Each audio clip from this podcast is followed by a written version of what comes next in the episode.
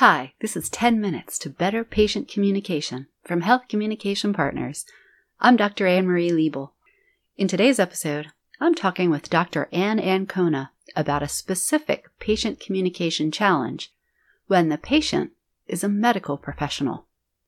Dr. Ancona tells us why it's a problem, what can go wrong, and how she and her students are dealing with it. Welcome to 10 Minutes to Better Patient Communication with Dr. Anne Marie Liebel. Providing you with tips and strategies you can use to improve your patient engagement. You care about patient education, so I made something for you. Effective Patient Education is an audiobook bundle of resources I made to help you up your patient education game. Available for immediate download, and right now it's only $19. You'll be supporting this podcast series and your own learning. Go to healthcommunicationpartners.com. Today I'm talking via Skype with Dr. Anne Ancona. Dr. Ancona is an assistant professor and coordinator of the Pediatric Nurse Practitioner Concentration at Kent State University's College of Nursing. Welcome to the show, Anne. Hi, thank you for having me. I'm so glad you're here. So, can you tell our listeners a little bit about yourself and what you do? Sure. I have been a pediatric nurse for a little more than 30 years. I began as a bedside nurse at Akron Children's Hospital.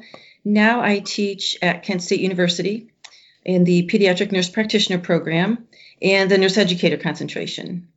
Uh, these are both graduate programs, which means that our, my students have a bachelor's degree in nursing and they work as registered nurses. Oh, thanks. Thanks for explaining that to me.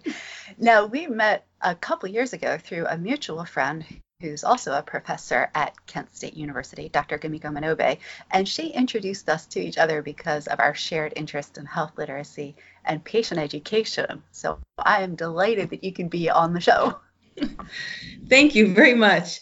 Um, I have really always been interested in health literacy um, and really the importance of this when we talk to patients and families. This was particularly important when I worked on a toddler floor, uh, since many of those children were too young to understand what I was saying and too young to speak in complete sentences. So, although I was talking to the parents of my patients, I realized how health literacy was important regardless of the patient's age. I had to figure out how to talk to the parent and figure out how to talk to the kids. Amazing. And now you're also figuring out how to educate other providers on how to do this kind of talking. Wow. Yes. So let me ask you a question, kind of for the, your provider self and your educator self. What's one of the problems in the area of provider communication that you face either in your practice as a provider or in your work with your students? Uh, more recently, in my work with students, um, one of the problems is educating families in which one or both parents have a medical background. Oh, like that seems like it would be a special case. There's probably a few things going on here. Yes. Um, we can assume that because we each have a medical background, um, that our patients or parents are on the same page with our thoughts and they'll automatically follow our words from those thoughts. But uh, this can be dangerous. Um, emotions really play a role here where an overwhelmed parent whose child is quite ill um, might sort of tune out what we're saying. Uh, they're in a parent role, they're not in a nurse role or a doctor role. That's so we need to approach the parent side of them. I had a friend um, who's a, a nurse administrator just telling me, she's like, Yeah, when my kid is sick, I feel like everything I've ever known about medicine and nursing just flies out of my head. Yes, it's, that's exactly it. And it's hard. We need to we need to separate that when we talk to them as a parent. Um, an example would be uh, if we talk to a mom who's a labor and delivery nurse. Um, my students or or me, I might assume that the mother knows what she's doing to successfully breastfeed or bottle feed their baby. So just because they mom, are an yeah. L&D nurse, right? Right. we can't assume that they know that because they might be new in the mom role. So we have to talk to them as the mom, not as a nurse. And, and this I, I see with my students where they are educating parents who are also medical professionals. And one of the things they talk about is that they feel funny. Um, they don't want to overstep. Teach a parent something that they think they already know. Oh, so this is something else then. This is a whole other kind of complication in the yes. medical pro to medical pro communication is not yes. wanting to overstep your, your bounds. Huh. And particularly when parents or students, uh, because they're pediatric nursing students, they're talking to parents, of course, because they're taking care of the children. But if the student does not have their own children, that puts them in a different situation where they feel that the parent probably already knows what they're going to say because the parent is the one with the kids and the student doesn't have children. Mm. So that adds another layer of health literacy and and breaking that down so that they can educate.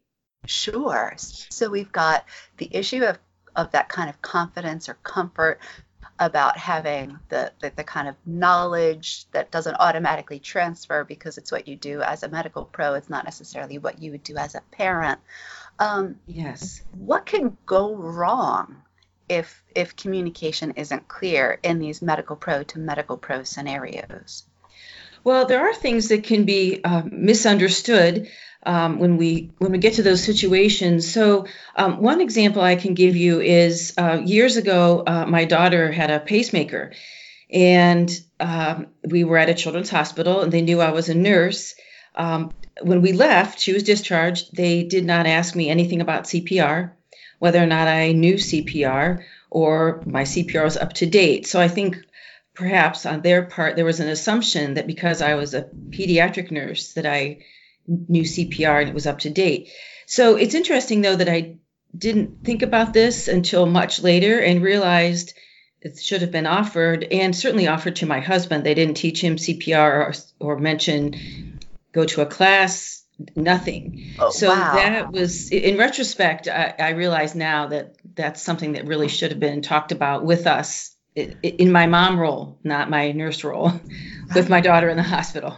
Well, sure, sure. Oh, that's that's definitely that's a great example. That could have some very serious consequences. Yes. So how how have you dealt with this with patients who are medical professionals? The best way that I can do this, um, when I know the mom or the dad is a nurse, um, I, I'll just often preface it with, "I know we're both nurses." um, but this is the education I'm I'm providing you, or this is what I'd like you to know about your child so that you can take care of them at home. And these are your instructions. So the part of this comes from just doing it in practice, but the other part too is that a nurse did this for me. She explained something to me and she said, I don't want to insult you, but I'm going to explain this. And in response, I said, please feel free. I was so grateful that she explained it to me and talked to me as a patient, not as a nurse. Wow, wow, that's great. So, uh, how do you how do you deal with it with your students? You were talking about how they have this sense of I don't want to overstep my bounds or some confidence issues. So, how do you prepare them to communicate with other medical pros? The best way I can do this with my students is part of their assignments from me to write a journal, to, to write a narrative wow. about a particular patient and the communication and sort of what went on that day. Um, so through this, they tell me how communication is going with the with their patient, with the family, and so I take their cues and give them feedback about that, how they could do something different, or how perhaps they could improve their communication. So a lot of it is my feedback to them, but also feedback between each other in the classroom. They can um, problem solve and really learn a lot from each other about how to communicate better with patients and parents.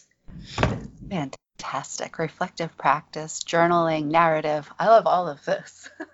so, do you have any advice for our listeners who might also be communicating with patients or parents who are medical pros? Probably the biggest uh, piece of advice would be that our job is to educate. You know, in, in my role as a pediatric nurse, we look out for that child's health.